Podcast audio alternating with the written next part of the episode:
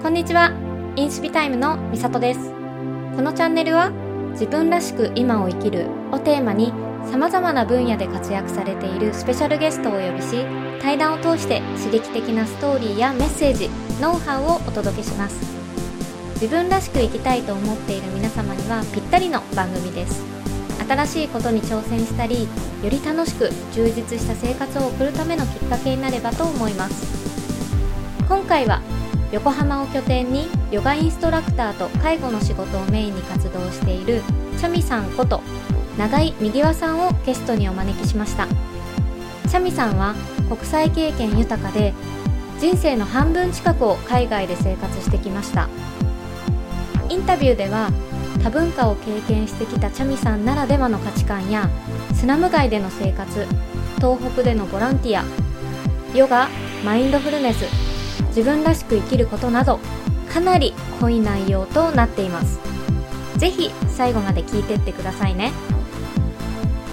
それでは早速インタビューに入っていきましょう。では今日はシャミさんにお越しいただきました。よろしくお願いします。よろしくお願いします。はい。では早速なんですが、はい。いろんな国で育ってこられたんですすよね。はいちょっとそのことについて話してください。あはい。えっ、と1歳半の時にまあ両親の仕事で台湾に数年生活してで一番やっぱ自分にとって影響があったのは小学校3年から6年までパパニューギニアという国に暮らして、まあ、そこですごくインターナショナルなコミュニティに囲まれて育ちました。だパパの方ももちろんいたんですけどあの欧米諸国の方とか他のアジアの方とか、なので、まあ、そこですごくこう自分が、まあ、日本人であるけれどもいろんな国たちに囲まれている環境が心地よかったし、やっぱ英語で学ぶ英語を使って生活するってことが身についたうんうん時期かなと思います。でその後は日本で中高を過ごして高校の3年目と、えー大学はアメリカカナダで過ごしました。うんあアメリカにもいたんですか？1年だけその高校え3年目をアメリカに行こうと思って。時はどこにアイオワです。アイオワ？ってどこでしたっけ？っていう。カリフォルニアの人にアイオワって言うと笑われてしまう アイオワの人聞いてたらごめんなさい。申し訳ないです。アイオワはですねアメリカのど真ん中にあってえっとネブラスカとか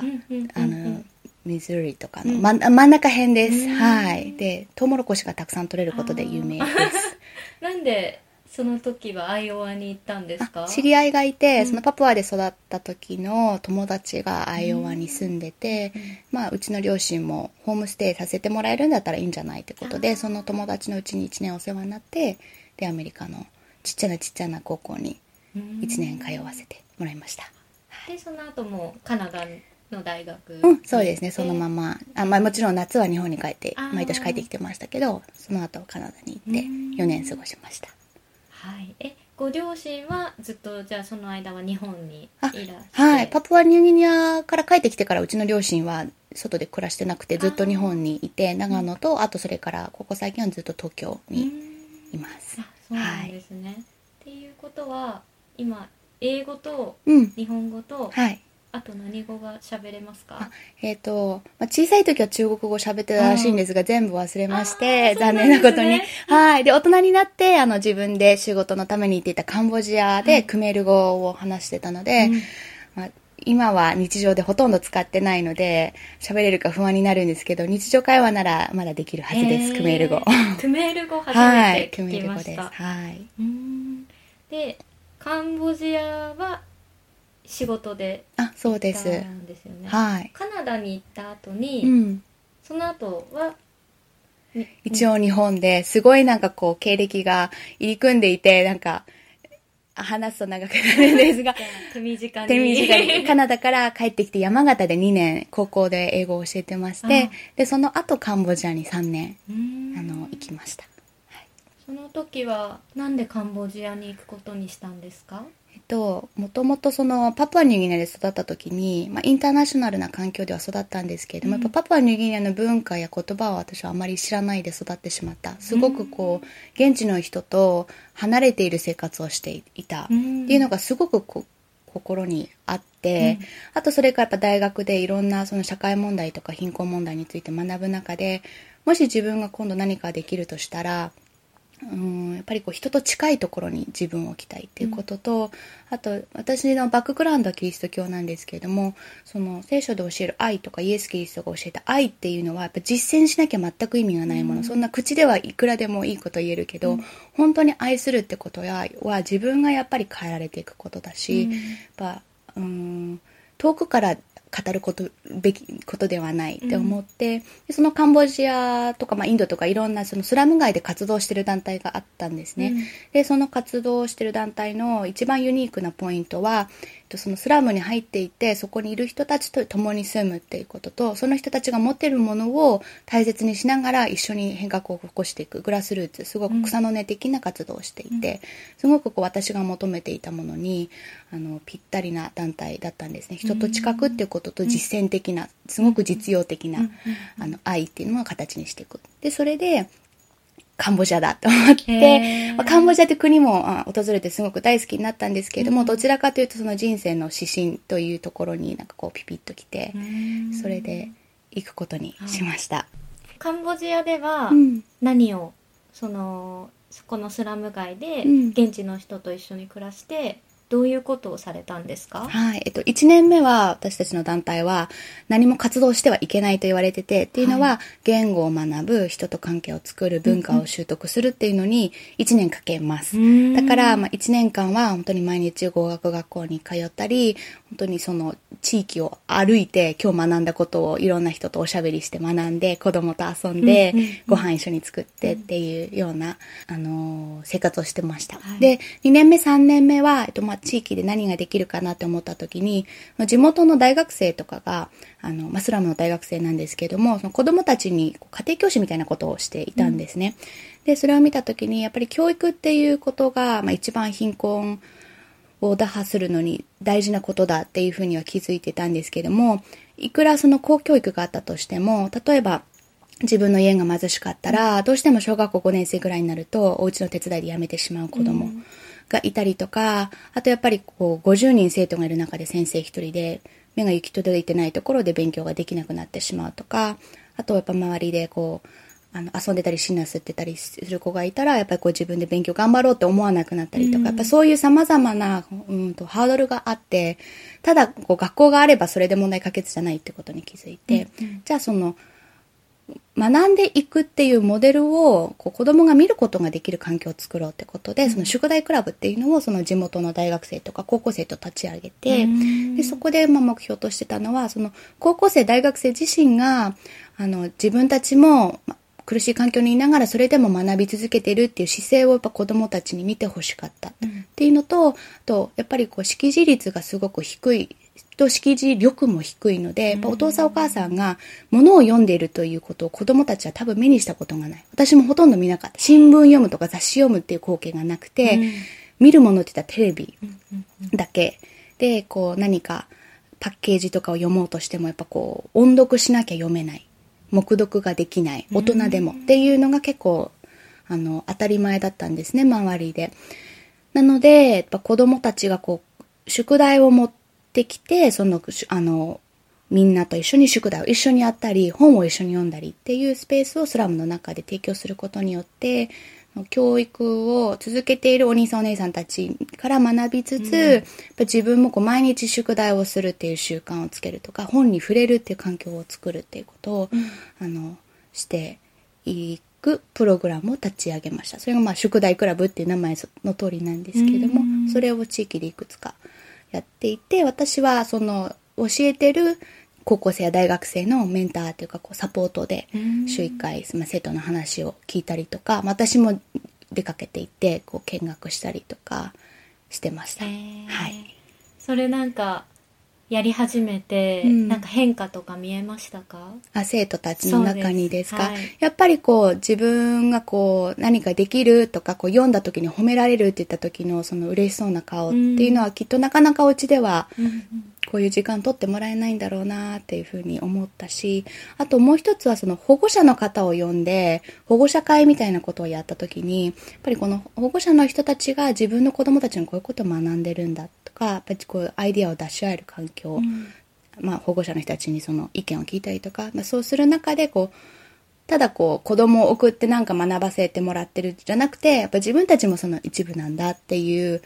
うチームワークの認識っていうのが少しずつこう見えてきたのが大きかったかなって思います。はい。はい。今もその活動って、うん。そその現地で続けられているんですか？今も続いてます。えっと、今年のちょっと人数はわからないんですけれども、去年、一昨年ぐらいまでは多分全部の箇所合わせて70人ぐらい、でも子供たちが来てて、うん。で、あの、大きな建物を建てるわけでもなくて、うんうん。本当に小さな、それこそ6畳一間くらいの部屋を借りて、いろんなところでやってるので、まあ、来れる人数ってやっぱり限られてうん。て、8人とかうんうん10人とか、うん。そんな感じでやってます。こじんまりと。なんかカンボジアとかも行ったことないし結構日本に住んでるとすっごい遠い存在だからうん。本当行かないとわからないしこういう話聞かないと現状ってわからないですよね。うんそうですね。ううん。んやっぱりこう日本ってすごく識字率が高い国だし、世界的に見ても、あのでもやっぱりそうじゃない国っていうのがまだまだたくさんあるし、うん。読み書きできればいいかって言ったらそれだけじゃなくてやっぱりそれが自分の生活を豊かにする道具になっていく、うんあの例えば本を読んでそれを楽しむとか、うん。新聞でそのいろんなことを情報収集するとか、うん。まあ、もちろんネットもそうなんですけれども、やっぱそこであの本当に言葉あの読み書きっていうのがどれだけ、うん。あのまあ、貧困に関わってくる問題なのかっていうのを見させてもらったなって思いますね。でえっ、と20年間ぐらいずっと海外で過ごしてたんですよね。えっとトータルすると、はい私今30これから33になるんですけど、15、6年15 6年は日本の外ですかね。はい。なんか学んだこととか、まあ、たくさんあると思うんですそうですけどね。やっぱり、まあ、日本にずっといたんじゃわからないこととか、まあうん学べないことってたくさんあると思うんですけど、うんなんかありますか？うん。たくさんありますね、本当にそれこそ。うーんと、やっぱり一つは、まずなんか海外ってこう、いしあの、一言で言っても、まあうん。私が住んでたのはすごくいろんな多種多様な場所だったし、やっぱそれ、その場所一つ一つにおいても文化や価値観が違ったり、例えばカンボジアだったらすごくやっぱり人が温かいとか、あとこう、なんだろう、あなたは家族じゃない、私、この人たちは家族っていう、その、敷居がすごく低くて、もうなんか誰でもウェルカムだし、もう言葉としても例えば、兄弟って言葉が、いとことか、はとこまでにも使えるような文化だったり、あの、だからそういうところで、なんだろう、人のつながりの温かさっていうのを学ばせてもらったり、あともうちょっと気楽に行こうぜ、みたいな。イライラしたこともいっぱいあったんですけど、あと欧米の文化だと、やっぱり一番自分の中で大きいのは、私は価値がある存在だ。それはこう、なんだろう、自慢して言ってるわけじゃなくて、それは全ての人がそうだっていうふうに信じてるから自分にとっても言えることだし、で、やっぱ全ての人に与えられている、使命っていうと言葉が大きいんですけれども、やっぱ命の意味があると思っている。それがこう自然とこう自分の中にあるのは多分その欧米で学んだことは大きいと思いますし、あとやっぱこう自分を表現していくことの大切さ。表現しなきゃわからない。うんやっぱ日本は空気の文、空気を読む文化でもちろんそこでね、良いこともたくさんあるんですけれども、やっぱりこう、欧米社会とかインターナショナルになってくると、様々な文化が違う中で、空気ってものが一つじゃないわけです。みんなそれぞれ自分の空気持ってて、読めない。読むことは不可能です。なので、まあ、そこでどうやってその自己あの理解し合えるかっていうと、それはやっぱ表現して発信していかなきゃいけない。うんだからまあそうやって欧米社会、まあ、特にアメリカみたいな国は表現力を学んでいったんだろうなって思うんですね。その多民族化する中で。まあそこでやっぱり私もやっぱ学ばせてもらったなって思ってます。はい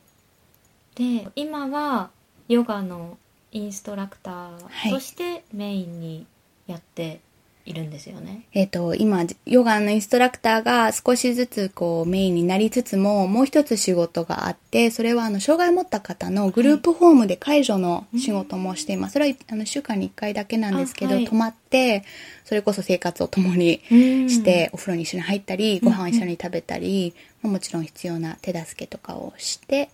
えー過ごしてます。あ、そういうのがあるんですあね、。そうなんです。はい。なんか、それは資格とかいるんですあかそこは、あの、まあ、友達の職場だったので、はい最初はボランティアでちょっとやってみたんですけども、資格がいらなくて、まあ、ともかくこう、障害を持った方と歩むっていう姿勢があればいいですって言われへてー、それで始めたんですけども、でもまあちょっと資格を取っとこうと思って、あの、重度障害訪問の資格っていうのがあるんですね、神奈川県の制度で。はい。で、あの、まあ、障害を持った方が、まあ、ヘルパーさんなんですけども、要するに、を、あの、使いやすく、その、あの、県の制度で、あの、負担が少なくて使えるっていう制度があって、うんまあ、個人で家で暮らしてる方も、グループホームに入っている方も、その制度が使えるので、まあ、それ、私はだからヘルパーとして入っています、今は。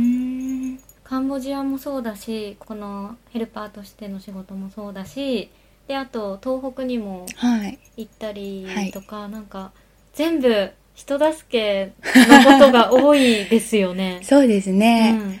うん、なその通りだと思います。やっぱりなんかそういうのやりたいっていうのが 心の中にあるんですか？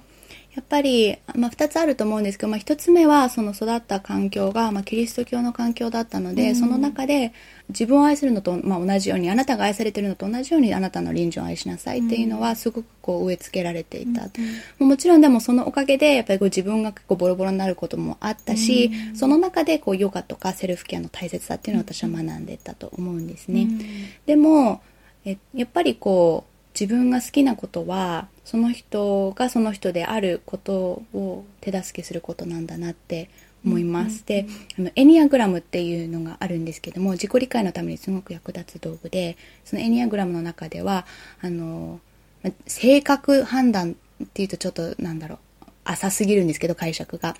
人のタイプを9つに分けてるんですね、うん。でそのうちの一つがあのタイプ2っていうのがあるんですけどそのタイプ2っていうのが人の必要を満たすことを喜びとする人、うんうん。でそれが私なんですね。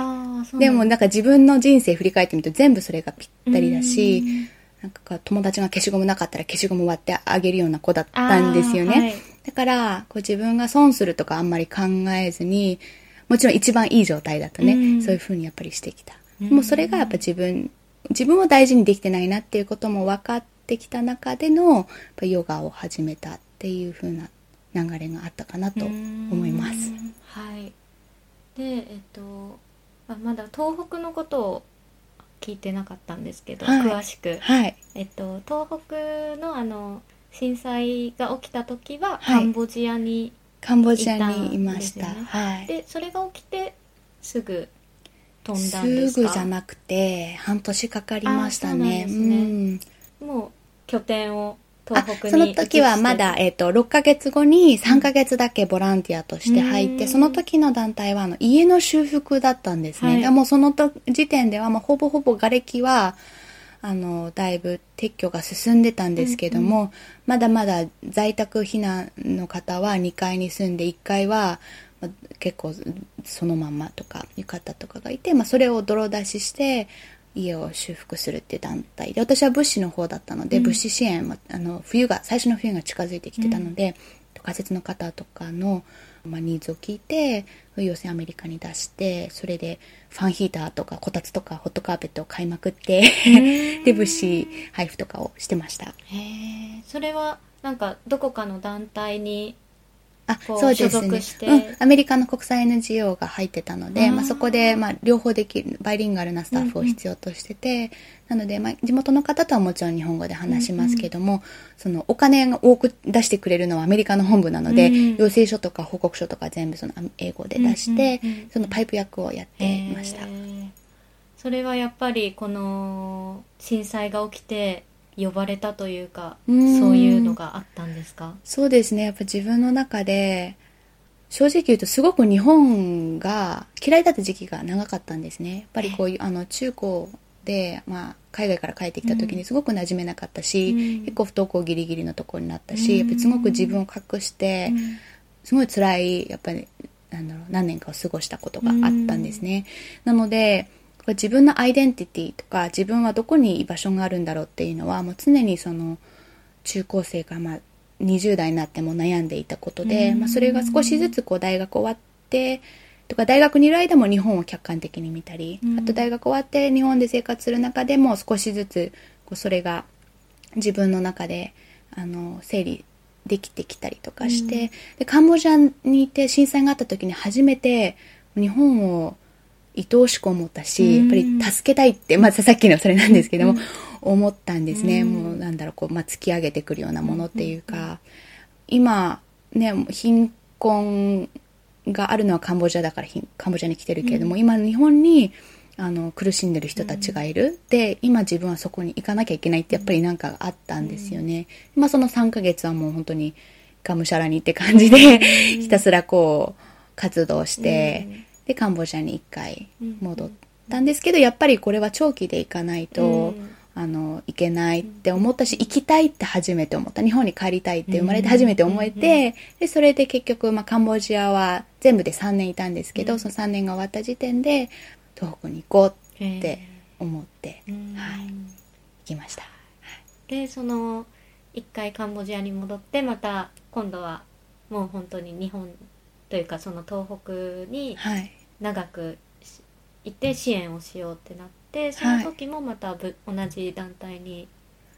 属していったんですか、うん、えっと、その時は団体はまた別で、うん、もうすでにあのやっぱ物資支援の段階ではなくて、うん、やっぱ復興なんですよね、で復興の支援をしているまた別な小さな団体があったんですけど、まあ前の時に出会ってた人たちのつながりで声かけてもらって、現地の女性を雇用するあの着物を使ったソーシャルビジネスを立ち上げるからそれの立ち上げ手伝ってくれないかって言われて、まあ、彼らもアメリカの方たちだったのでやっぱ日本の現地スタッフを必要としていたので、まあ、それでビジネスのこと何も知らないのに行って で一からみんなで立ち上げて今7名の女性、えっと、女川町っていう町なんですけども、はい、その町の7名の女性が雇用されています。あ若干石巻の方もいるかな、はい、何をする組織なんですか？それは実際着物を使って。えっとその、まあ、組織的には復興支援の組織なんですけども、うん、そのうちの一部のその私が関わってたのがその着物を物資支援とかその支援しますっていう方たちから寄付を募って着物を寄付っていうか着物を送っていただいて、うん、着ない着物、はい、それをほどいて洗って乾かしてこういろんなアクセサリーだったりファッションアイテムバッグだったり、スカーフだったり、ヘアバンドとかにして、まあ、着物美を現代の生活に取り入れていこうっていうコンセプトですね。で、そもそもやっぱ海外の人たちが買ってくれることが多かったので、やっぱり海外の、まあ、特に欧米の人たちって着物っていうものにすごくなんだろう憧れを抱くというか、うんうんうん、あのいいなって思われてるんですよね。が、うん、まあそのいいなって憧れをその海外の人たちが自分の生活で実用的に使えるようなものにしていこうっていうのがそもそもの始まりで、うん、まあ日本でもねなんかやっぱり最近こう若い人たちでも着物の良さ見直そうとかあるじゃないですか。うんうんうんだからそういう中でやっぱり素敵って思ってもらえる人たちが増えてきたんじゃないかなと思ってます。でなんかビジネスの経験がなくて、はい、立ち上げに関わったというか、はい、それ大変でしたか？大変でした。全然わかんないし、うん、あの、まあ、似たようなことをやってる団体が石巻であって、そこはあの、陶器のかけらでジュエリーを作ってるところなんですけども、うん、そこにすごくお世話になって、いろいろ教えてもらったり、うん、雇用契約書の書き方だったりとか、もう本当何から何まで教えてもらい、本当にいろんな人にお世話になりながら やってました。じゃあやっぱりなんか、いろんな人に助けられて支えながら、そのプロジェクトが成り立ったというか出来上がったというかそうですね。はい。あの着物をもちろんあの寄付してくださる方もそうですし、やっぱりこうお金という形で支援してくださる方、アメリカからなんですけど特にやっぱり始めるにあたって、それ働くも女川は何も場所がなかったので働く工房を作るためにあのお金をくださったりする団体とか方たちがいたりとか。でもちろんそのものを作ったものを買ってくださる方たちもそうですし、まあ、作ってる作り手さんたちとか、うん、あのま、みんながこう一緒になってやっていくことなんだな。でそれがやっぱり本当の支援のあり方であるべきだし、まあ、私がカンボジアで学んだこと、うん。やっぱり自分が何ができるかって言われたら、まあ、振り返ってみたらやっぱり受けてきたものがすごく多いし、うん。一緒にやってきた作り出してきたものっていうのが本当に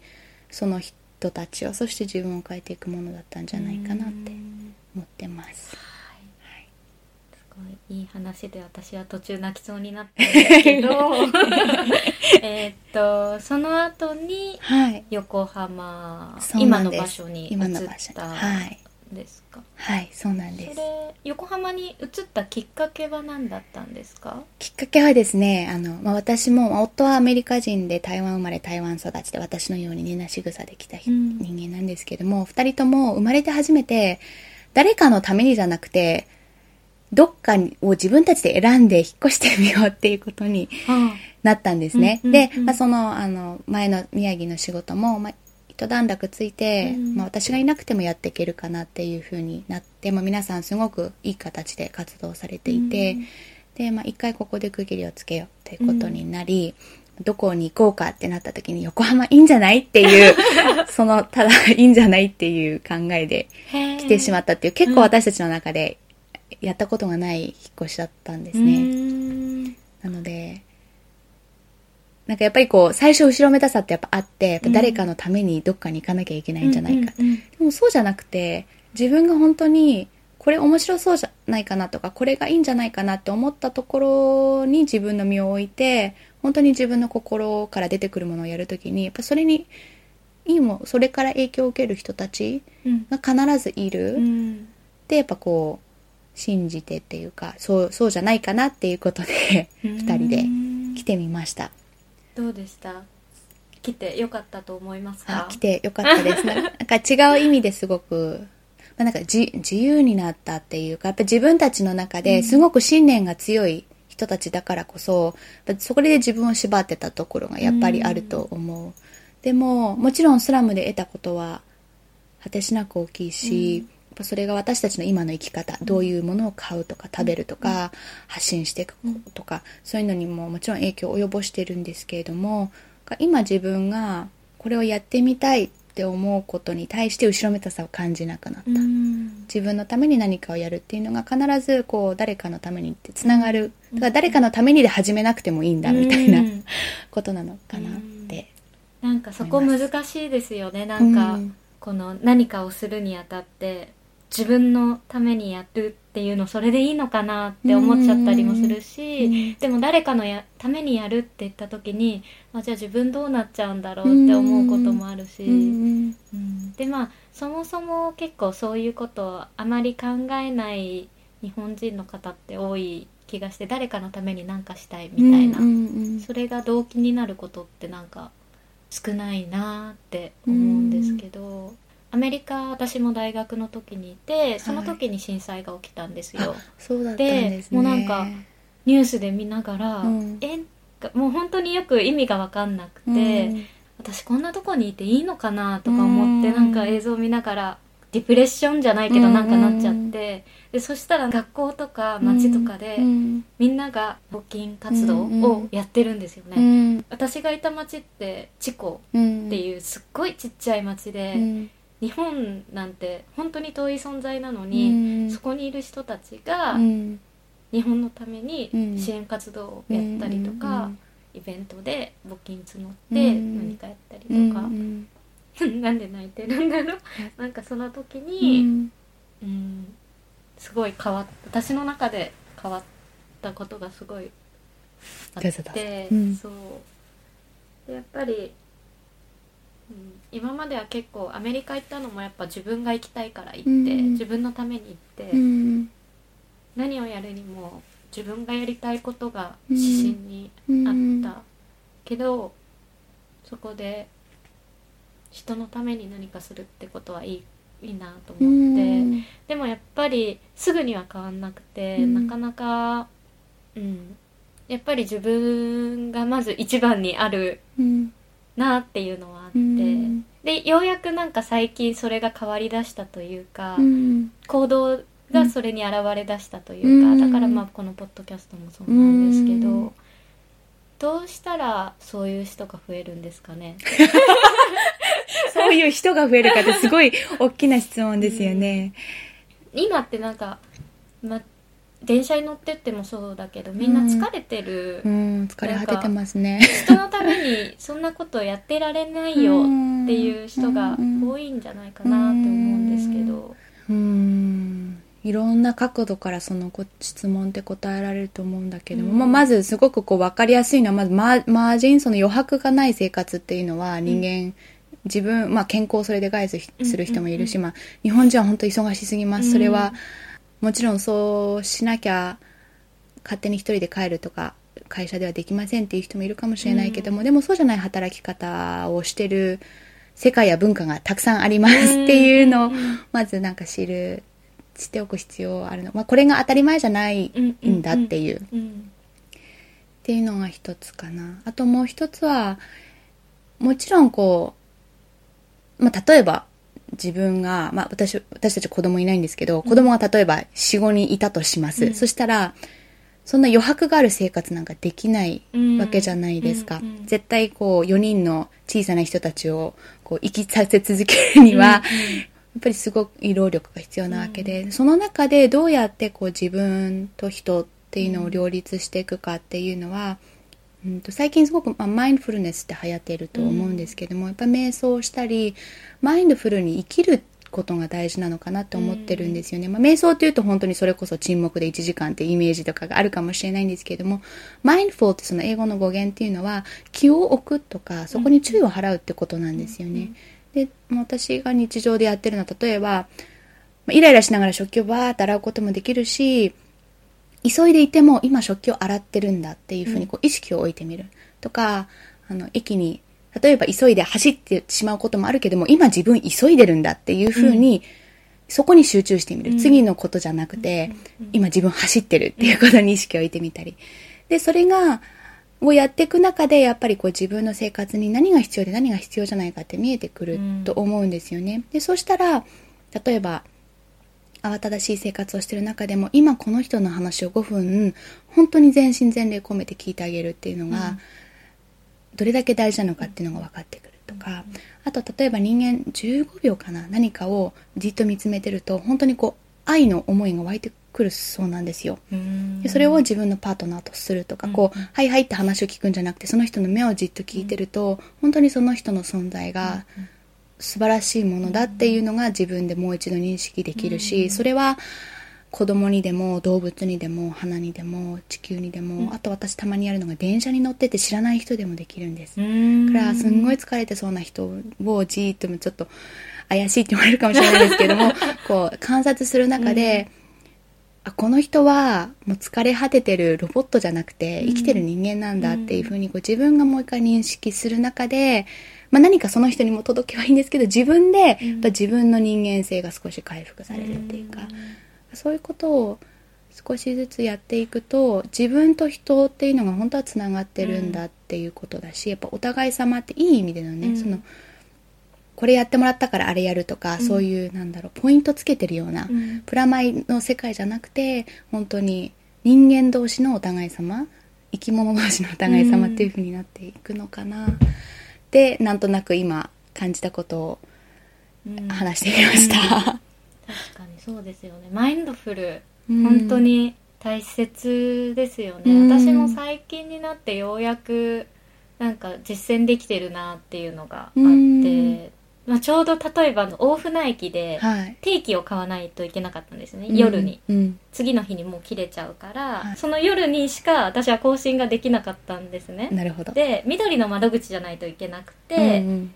で夜だから2つしか窓口が開いてなくてはい。もう10人以上こう並んでるうん。状態でで早く帰りたいのにお腹空いたし疲れてるし、うんで10人まだ前にいてで一人一人の対応が長いんですよ、うん。10分ぐらい「えー、こんなになんでかかっちゃうのただなんか買うチケットかなんか買うだけでしょ」みたいな。他行ってよみそうたいな。ね、もうイライライライラして、うん。イライラしてるけど深呼吸して、うん。あ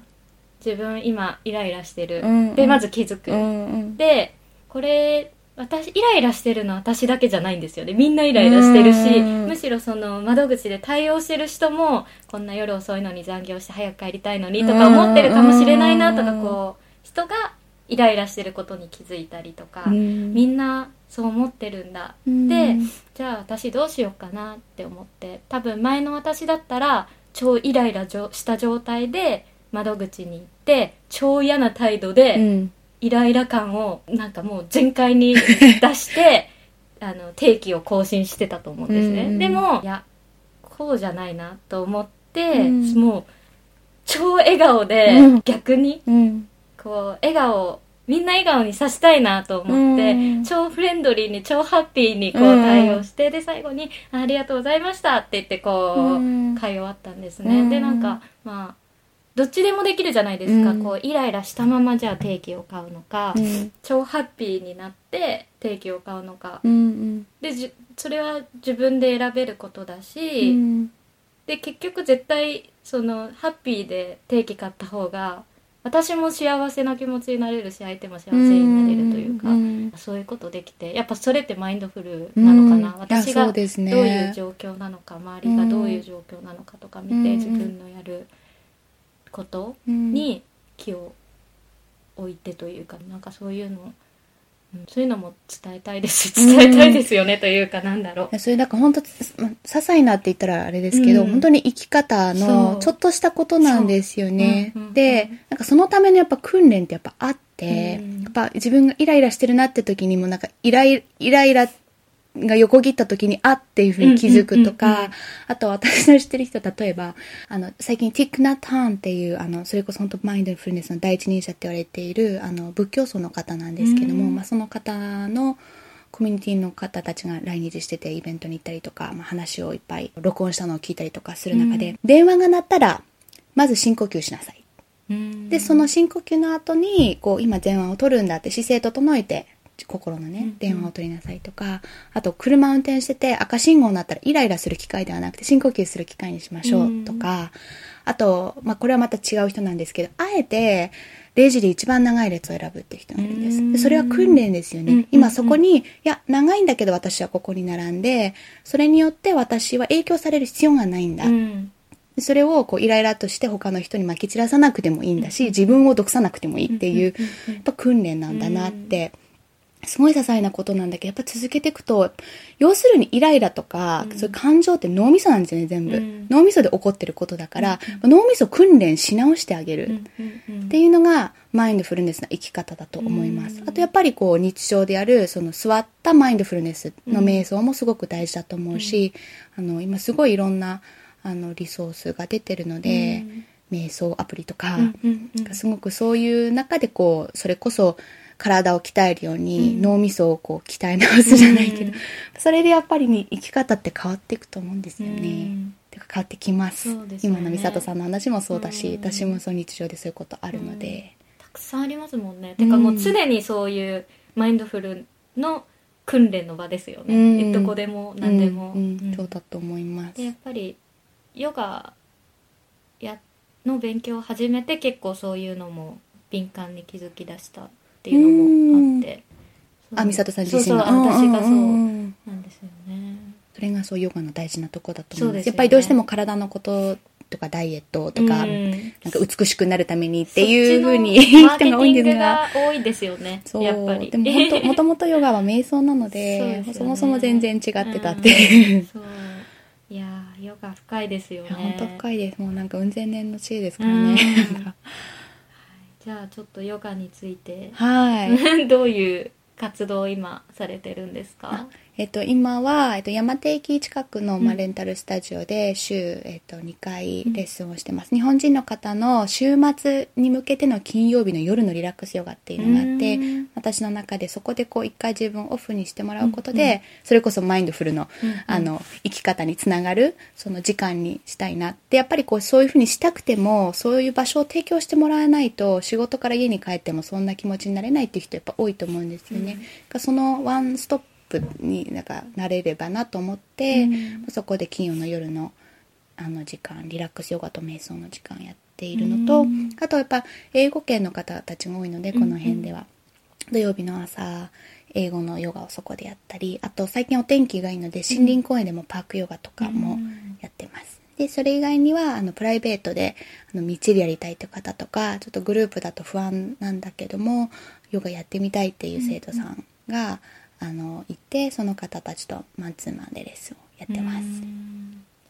もともとヨガに出会ったきっかけは何だったんですか？えっ、とですね、結婚式前にはい。準備が大変すぎて、なんかこう頭がぐるぐる回って止まらなくなってしまって、で、結構それってよくあるって聞くんですけど、あの、アメリカスタイルの結婚式って結構自分たちで全部準備するんですよね。はい。なので、まあ、とで特に私たちはその日本での結婚式なんですけど海外からいろんな人たちが来る中で結婚式はシンプルなんですけどもみんなのこの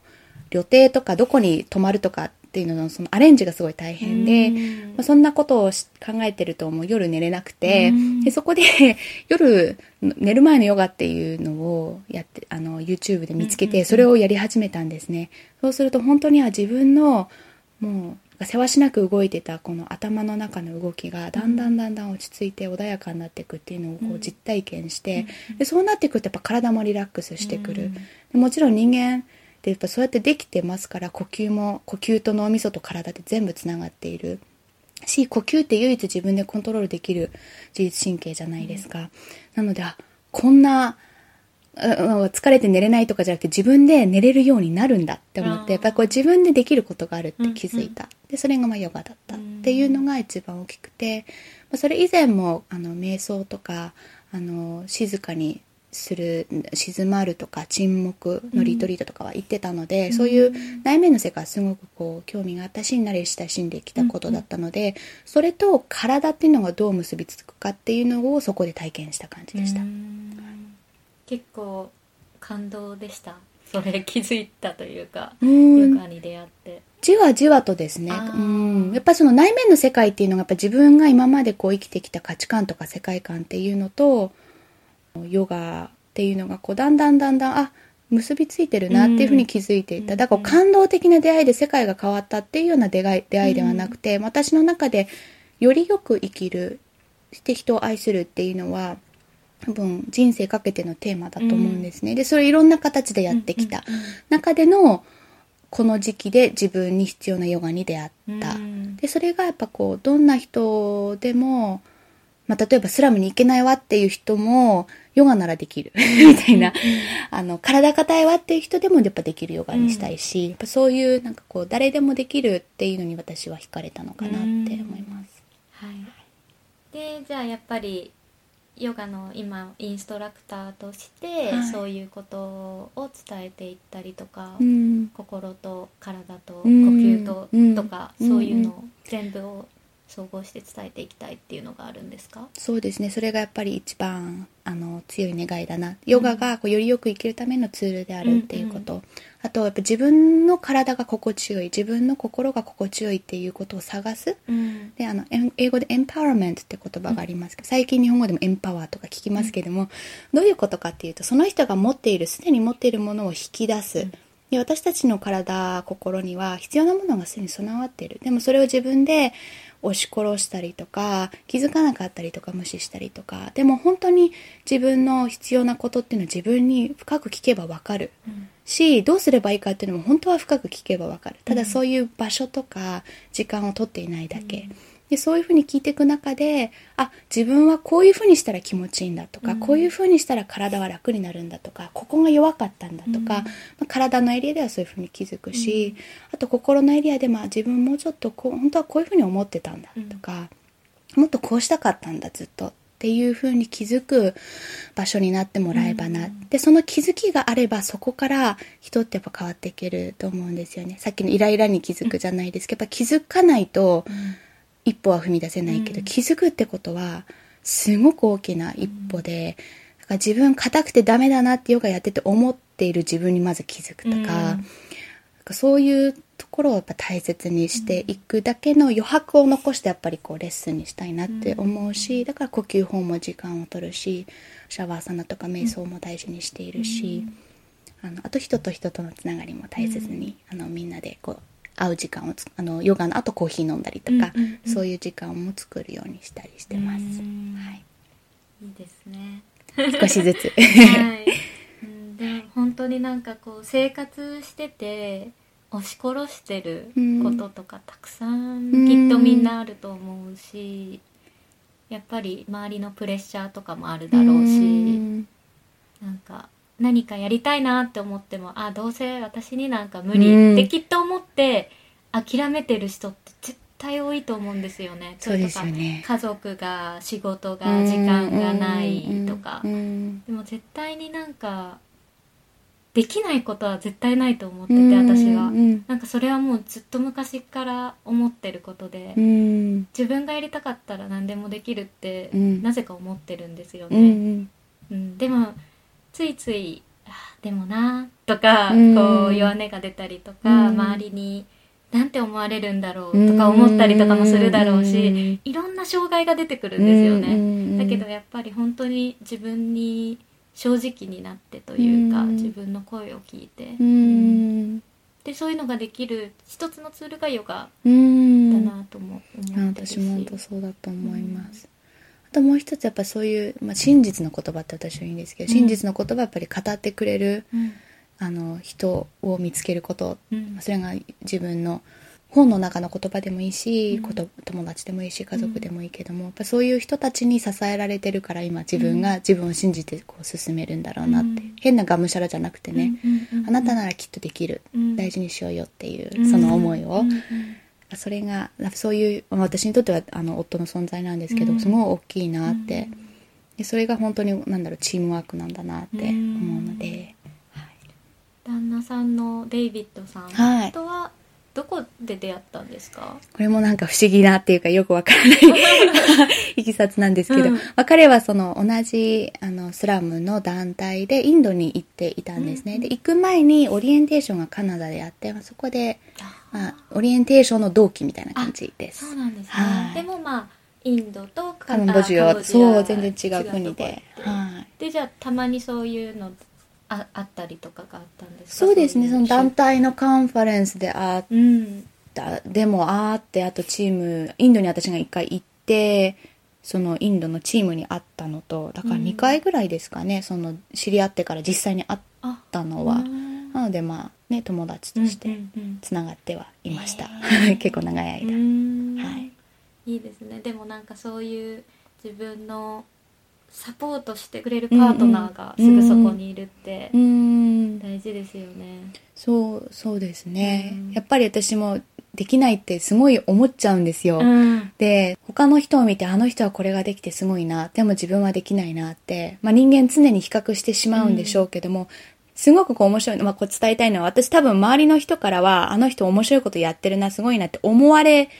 ることが多いと思うんです。っていうのはうん結構なんだろう。普通の方にはまってない生き方をしてるんで、でも実際私も心の中にこれやりたいけど自分無理だなって思うって山ほどあって、うん。で不安になることなんていっぱいあるし、よく泣くし、あうわーっていっぱいいっぱいになるし、す。ごい感情豊かなので。でもやっぱその中で、もちろんさっきのマインドフルネスみたいなツールだったり、ヨガだったり、あと真実の言葉を語ってくれる存在っていうのは、本当にこう、大きいなって。自分がもうぐちゃぐちゃになった時に、なんか、いや、大丈夫だよって言ってくれる。で、それがこう、ただの空の励ましじゃなくて、一緒にやるから大丈夫だよっていう、一人じゃないよっていう意味での大丈夫だよっていうのは、本当にこう、人間はね、一人じゃ生きていけないので、うん。大事なことだなって思います。うん。それに支えられているなって思ってます。はい。いや素敵です、うん、さっきなんか聞こうとしたんですよね。何だったかかなりいろんなトピックカバーしてますな、ので。うんそうですね。あそうだ、はい。そのヨガのうん。チャミさんのウェブサイトにはい。居場所を作ることとうん。自分らしく生きることを大切にしていますっていうことが書かれていて、はい。私はすごいなんかビビッときたというか、うん。どういうことかもっと詳しく知りたいなと思ったんですけどはい。まその居場所ってことと自分らしさっていうのは、うんぱりこう自分がすごく葛藤してきたテーマなんですよね、やっぱりずっと日本に住んでた時も居場所がないって思ってたし、自分を押し殺してたし、かといって欧米に行ったらそれがすぐ見つかったかというとそうじゃなくて私はやっぱりこうなんだろう白人系のアメリカ人じゃなかったっていうか 日本人だったっていうのに気づくとか。でやっぱその中で居場所を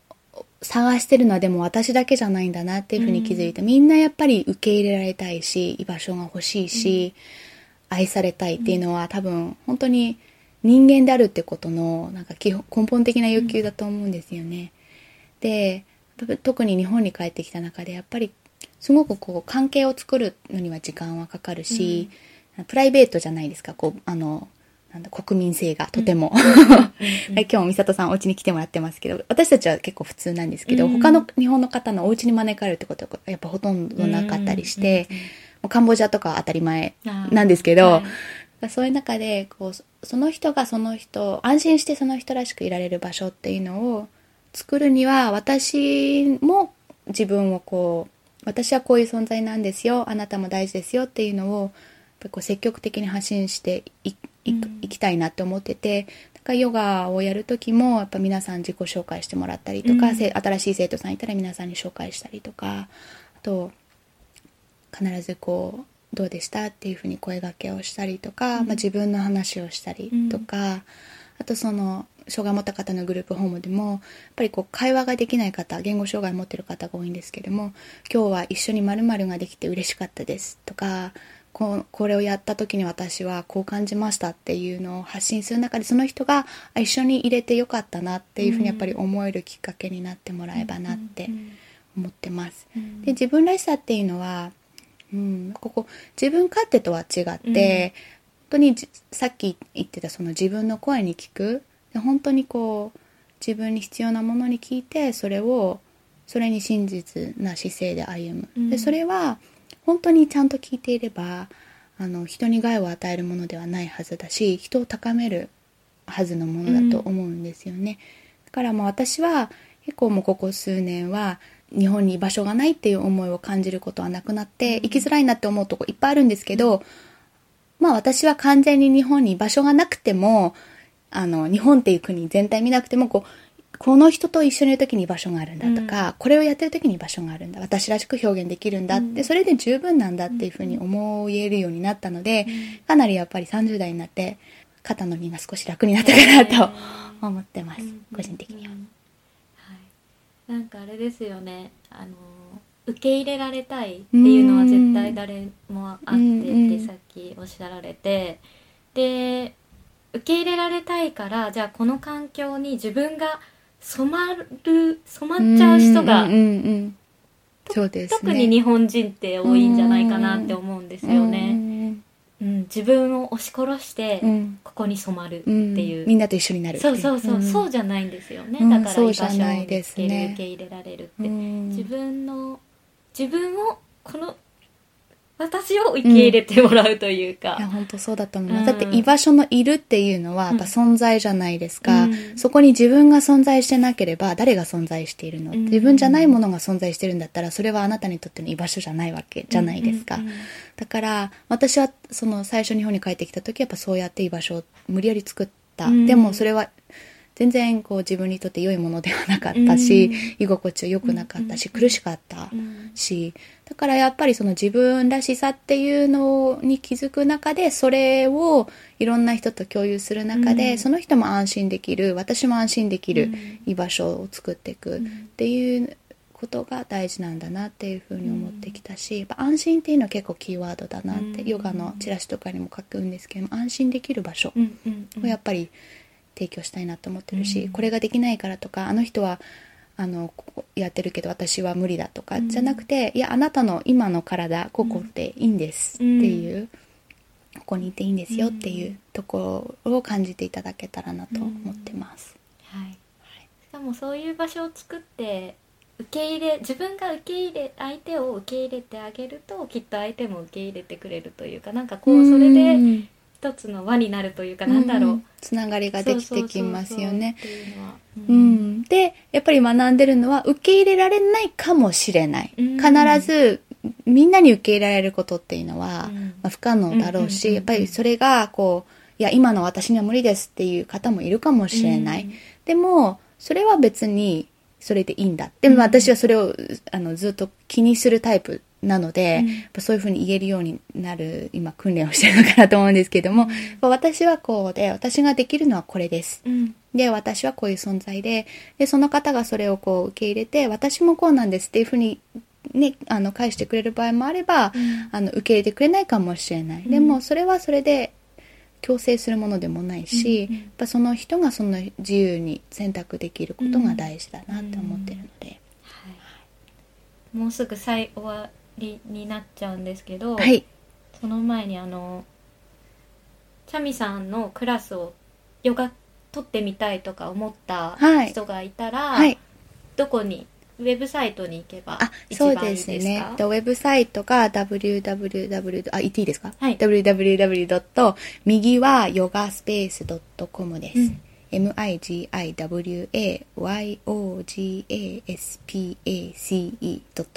ん。で、そちらに行っていただければバイリンガルのサイトなんですけども予約とかもすぐ取れるようになってます、でパワーヨガだったりリラックスヨガだったり英語のヨガだったりいろんなヨガを今やってるので、うん。興味ある方はぜひあのウェブサイトに行ってみてください、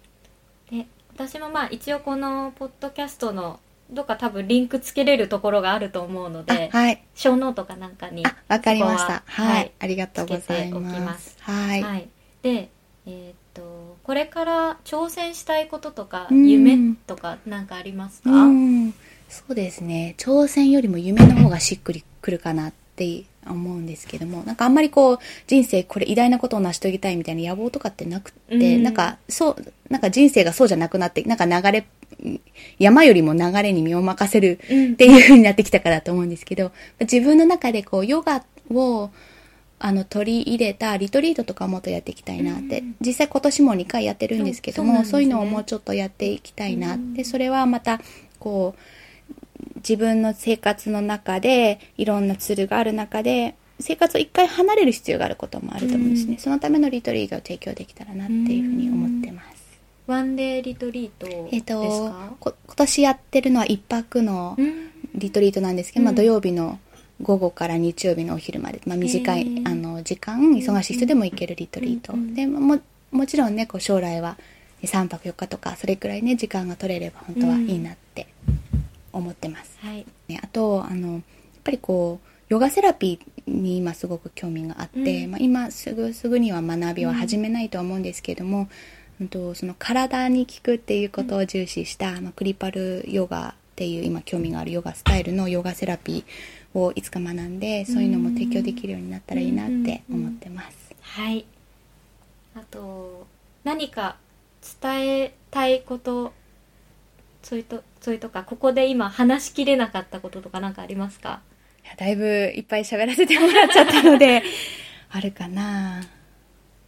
いやかなり自分の思いはあ語らせてもらったので大丈夫です、はいはい。またあの来てください。来てくださいというか出てくださいね。ああありがとうございます。あのあ ぜひぜひまたはいお呼びしたいと思いますので。りがとうございます。はい。じゃあ最後の質問で、はい。これまですごい世界でいろんな活動をされてきていろんな経験してきたと思うんですけれどもその中でチャミさんが学んできた3つ教えというか、うん、3つ一番大事だと思う人生の教えうん。を教えてください。おー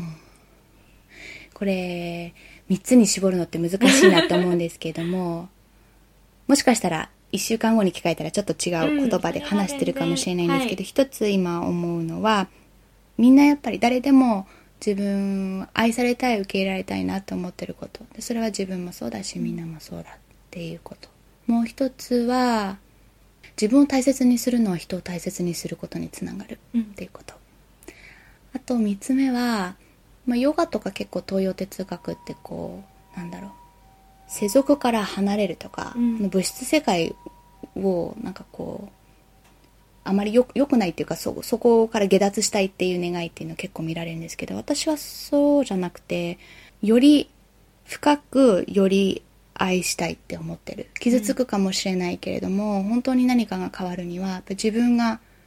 影響されてそして自分が影響していく。それはこう英語で言うと lean into love なんですけどもなんか愛ある方を選びたい。うんっていう感じですかね。全然ま、あの、短くまとまんないですけど、そんな感じです。はい。ありがとうございます。はい。こではちらこそありがとうございました。はい、今さんにお越しいただきました。ありがとうございました。ということで、今日のゲストはチャミさんでした。エピソードの詳細に、チャミさんが運営している右はヨガスペースのリンクを貼っているので、ぜひチェックしてみてください。私は英語のヨガクラスを受けさせていただきましたが、とても居心地の良いクラスで素敵な時間を過ごすことができました。今後もインスピタイムでは自分らしく生きる素晴らしいゲストをお呼びしいろいろな考えや思いストーリーをシェアしていきますのでぜひインスピタイムを登録してくださいねまたインスタグラム、ツイッター、フェイスブックの投稿も行っているのでフォローお願いします感想やコメントがありましたらポッドキャストの番組ページまたは iTunes にお書きください。次回は2週間後の配信を予定していますのでお楽しみに。